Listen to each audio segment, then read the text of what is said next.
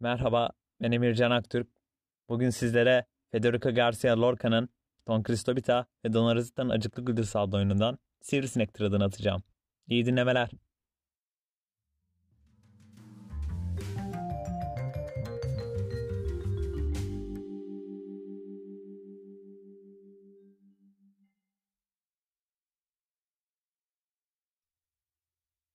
Bayanlar, bir de baylar.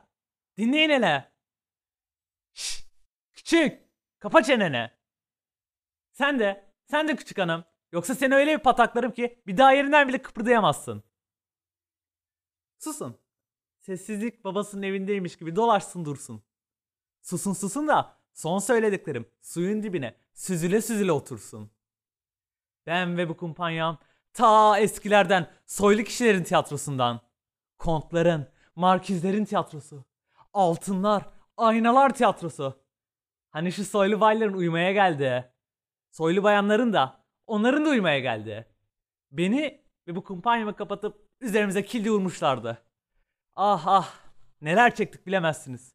Ama bir gün ben kapı deline gözümü uydurdum. Işıkta taze menekşe gibi titreyen küçücük bir yıldız gördüm. Zorladım, dayandım, sonuna kadar açtım gözümü. Çünkü rüzgar delikten içeri parmağını sokmuş gözümü kapatayım diye dürtüp duruyordu. O yıldızın altında cici kayıkların yol yol gezdi geniş bir ırmak bana bakıp gülümsedi. Söyledim arkadaşlarıma. Tarlalardan, çayırlardan koşa koşa kaçtık. Basit insanları, soylu olmayan kişileri aradık. Onlara belki gösterebiliriz diye şeyleri. Küçük şeyleri, küçük, minik işlerini dünyanın. Dağlardaki yeşil ayların altında, kıyılardaki gül rengi ayların altında. E, ay yükseldiğine ve küçük ateş böcekleri mağaralarına girdiğine göre Don Cristobita ve Dona Rosita'nın Acıklı Güldüz adlı oyunumuza başlayabiliriz. Kaba Cristobita'nın tersliklerine, yaratacağı üzüntülere, Dona Rosita'nın acılarını hazırlayın kendinize. Yalnızca bir kadın değil Dona Rosita. Donmuş suların üzerinde uçan bir yağmur kuşu. Dokunsan kırılı verecek. Küçücük bir ispinoz. Onun çekeceği acılara ağlamaya hazırlayın kendinizi.